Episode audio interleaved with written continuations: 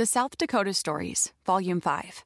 South Dakota seemed like the perfect place to unplug. But I ended up connecting to the world around me.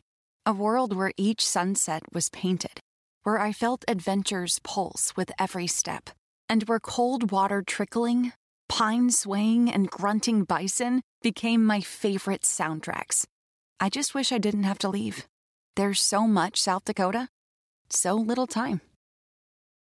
Welcome to Case Closed. As always, I'm your host, Charlie Spicer. Case Closed is on hiatus right now while we work on bringing more captivating stories to you. But today, I'm bringing you an exclusive sneak peek at the new fiction audiobook 13 by Steve Cavanagh. 13 is read by voice actor Adam Sims. It's a courtroom thriller with a pulse pounding premise a serial killer who isn't on trial, but is on the jury. Listen to the first chapter now and keep an eye out for the full audiobook, available on August 13th wherever audiobooks are sold. Now, here's chapter 1. Hope you enjoy. No reporters sat in the courtroom benches behind me, no onlookers in the public gallery, no concerned family members. Just me, my client, the prosecutor, the judge, a stenographer, and a clerk. Oh, and a court security officer sitting in the corner, surreptitiously watching a Yankees game on his smartphone. I was in 100 Center Street, Manhattan's criminal court building, in a small courtroom on the eighth floor. Nobody else was there because no one else gave a shit. In fact, the prosecutor didn't much care for the case, and the judge had lost interest as soon as he read the charge sheet possession of narcotics and drug paraphernalia. The prosecutor was a lifer in the DA's office by the name of Norman Folks. Norman had six months before he collected his pension, and it showed. The top button of his shirt was undone, his suit looked as though he'd bought it during Reagan's presidency, and the two day stubble on his cheeks was the only thing that he wore which looked clean. The Honorable Cleveland Parks, presiding judge, had a face that looked like a deflated balloon, he rested his head on his hand and leaned over the judge's bench. How much longer do we have to wait, Mr. Folks? said Judge Parks. Norm looked at his watch, shrugged, and said, Apologies, Your Honor. He should be here any second. The female clerk rattled papers in front of her. Silence invaded the room again. Let me say for the record, Mr. Folks, you are a highly experienced prosecutor, and I assume you know that nothing irritates me more than lateness, said the judge.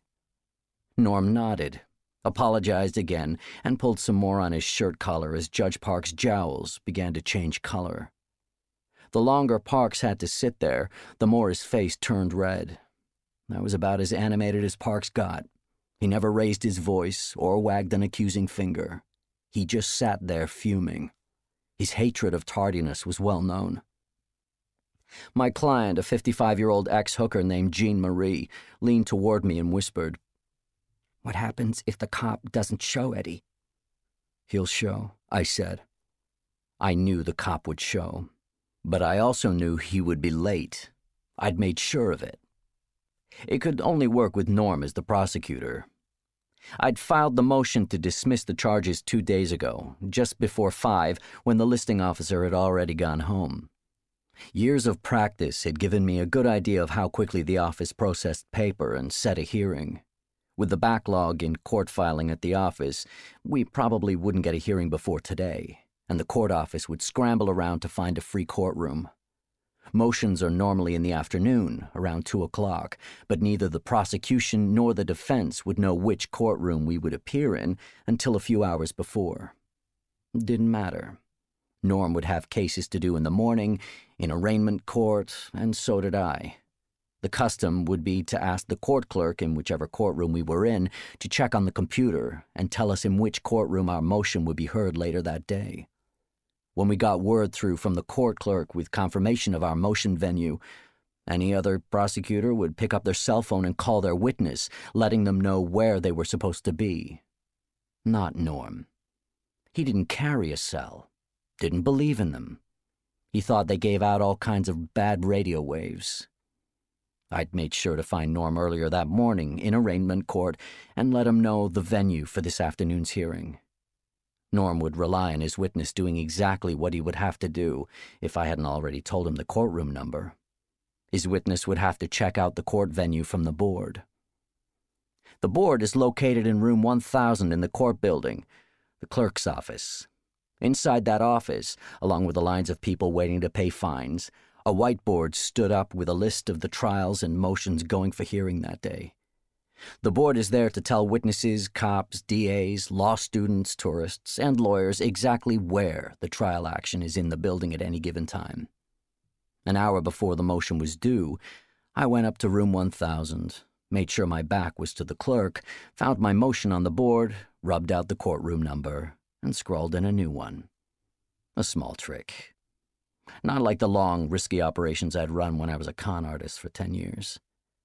Since I'd become a lawyer, I allowed myself the occasional lapse back into my old ways. Given how long you have to wait for an elevator in this place, I found my diversion was good enough to set Norm's witness back by 10 minutes or so. Detective Mike Granger walked into the courtroom 20 minutes late.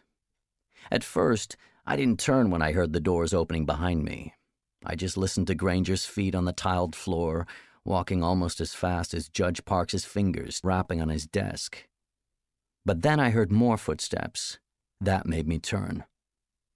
Behind Granger, a middle aged man wearing an expensive suit walked into the court and sat at the back. Instantly recognizable, he had a flop of fair hair, a row of TV white teeth, and a pale office bound complexion. Rudy Karp was one of those lawyers who battled out cases for months on the nightly news, appeared on court TV, got his face on the cover of magazines, and had all the courtroom skills to back it up. An official litigator to the stars. I'd never met the guy. We didn't hunt in the same social circle. Rudy had dinner at the White House twice a year. Judge Harry Ford and I drank cheap scotch once a month. At one time, I'd let the booze get the better of me. Not now.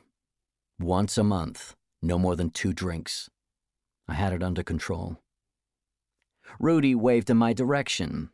I turned and saw the judge staring at Detective Granger. When I swung back, Rudy waved again.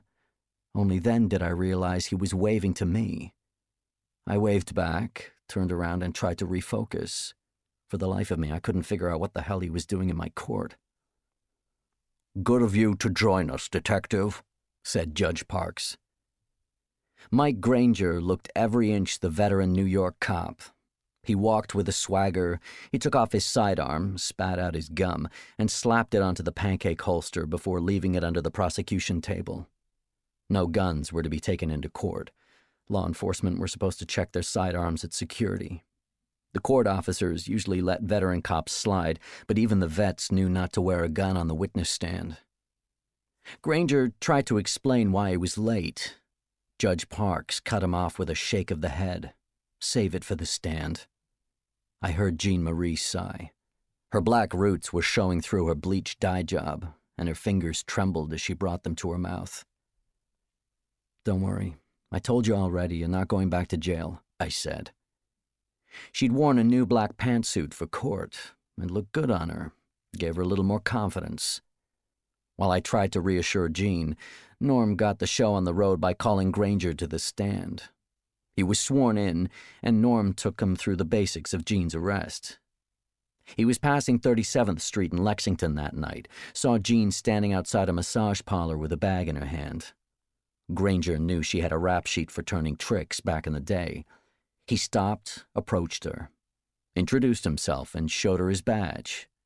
At that point, he says he saw drug paraphernalia protruding from the top of Jean's brown paper sack. What was this drug paraphernalia? asked Norm. A straw. It's routinely used by addicts to snort narcotics.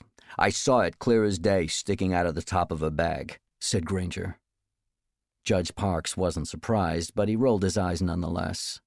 Believe it or not, in the last six months, a half a dozen young African American men had been arrested and held by the NYPD for possession of drug paraphernalia because they had soda straws in their possession, usually stuck into the top of a soda cup. And what did you do then? said Norm. For me, seeing drug paraphernalia on a person, that's probable cause. Miss Marie has a record for drug offenses, so I searched her bag and found the drugs inside. Five small baggies of marijuana in the bottom of the sack. So I arrested her. It sounded like Jean was going to jail. Second drug offense in 12 months. No probation this time. She was going down for probably two to three years. In fact, I was reminded that she'd already done a little time for this offense. After her arrest, she spent three weeks inside before I could get a bail bondsman to write me a bond for her. I'd asked Jean about the bust. She told me the truth. Jean always told me the truth. Detective Granger had rolled up on her looking for a little free action in the back of his car. Jean told him she was done turning tricks. So Granger got out of the car, grabbed her bag, and when he saw the weed inside, he changed his tune. Told her he wanted 15% of her takings from now on, or he would bust her right then and there. Jean told him she already paid two patrol officers in the 17th precinct 10%, and from the looks of it, they weren't doing their job. Those cops knew Jean and had an easy time looking the other way. Despite her background, Jean was a patriot. Her product was 100% homegrown U.S. marijuana, straight from the state licensed farms in Washington. Most of Jean's customers were elderly, smoking away their arthritis pains or getting relief from glaucoma. They were regular customers and no trouble. Jean told Granger to get lost, so he busted her and cooked up a story. Of course, I couldn't prove any of that in court. I wasn't going to even try. As Norm sat down, I stood up, cleared my throat, and adjusted my tie. I placed my feet shoulder width apart, took a sip of water, and steadied myself. It looked like I was getting comfortable, ready to go at it with Granger for at least a couple of hours. I picked up a page from the file on my desk and asked Granger my first question. Detective, in your statement, you said the defendant was holding the carrier bag in her right hand. We know this is a large brown paper sack, hard to hold in one hand. I take it she was holding the sack by the handles at the top of the bag? Granger looked at me like I was the man stripping away his precious time on banal, stupid questions. He nodded, and a smile appeared at the corner of his mouth. Yeah, she was holding the bag by the handles, he said. He then looked over at the prosecution table confidently, letting them know he had this down. I could tell Norman Granger had discussed the lawful use of straws at some length in preparation for today. Granger was more than ready for that. He'd expected to have a big argument with me about the straw and whether it was just being used for a soda, yada, yada, yada.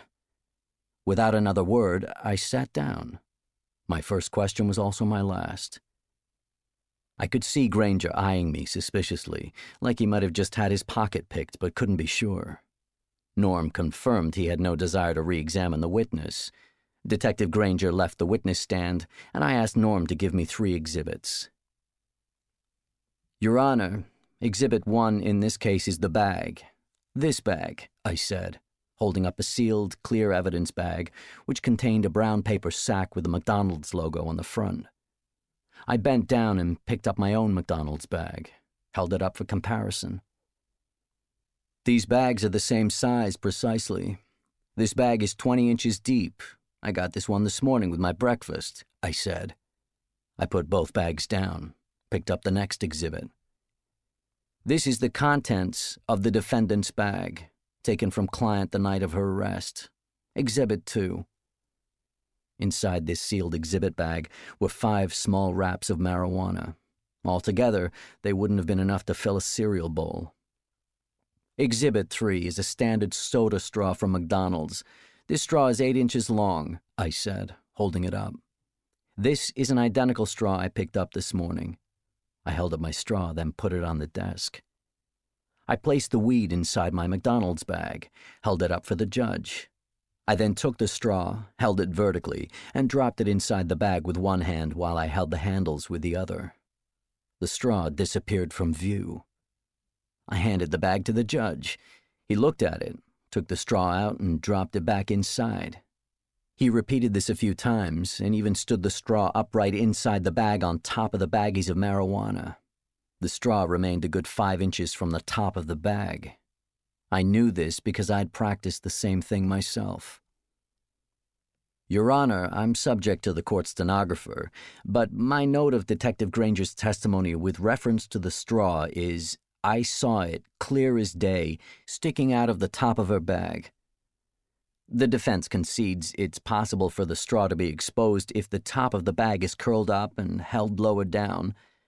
However, Detective Granger confirmed in his testimony that my client held the bag by the handles. Your Honor, this is the last straw, so to speak. Judge Parks put a hand up. He'd heard enough from me. He turned in his seat and directed his attention to Norm. Mr. Folks, I've examined this bag and the straw with the actual items located in the bottom of the sack. I am not satisfied that Detective Granger could have seen a straw protruding from the top of this bag. On that basis, there is no probable cause for his search, and all evidence gathered as a result is inadmissible, including the straw. I am concerned, to say the least, at the recent trend among some officers in classifying soda straws and other innocuous items as drug paraphernalia. Be that as it may, you have no evidence to support an arrest, and I am dismissing all charges. I'm sure you had a lot to say to me, Mr. Folks, but there's no point. I'm afraid you're too damn late. Jean hugged my neck, partially strangling me in the process. I patted her arm gently and she let go. She may not want to hug me when she gets my bill. The judge and his staff got up and left the courtroom. Granger stormed out, shooting me with his index finger as he left. It didn't bother me. I was used to it. So, when can I expect you to file an appeal? I said to Norm. Not in this life, he replied. Granger doesn't bust low level operators like your client. There's probably something else behind this arrest that you and I will never know about. Norm packed his gear and followed my client out of the courtroom. Just me and Rudy Karp left in the room now. He was applauding with what looked like a genuine smile on his face. Rudy stood up and said, Congratulations. That was impressive. I need five minutes of your time. What for? I want to know if you'd like to take second chair in the biggest murder trial this city has ever seen. Thank you for listening to this clip provided to you by Macmillan Audio. To hear more, look for this title wherever audiobooks are sold. The South Dakota Stories, Volume 7. My trip to South Dakota was the best summer ever. Now I don't need to go to Mars because I've been to the Badlands. And I caught a bigger walleye than Dad when we went to the Missouri River. Then I rode my bike through these huge rocks called needles. Ooh, I also saw my first herd of bison, even a fuzzy furry baby one. I can't wait to go back and see more. There's so much South Dakota, so little time.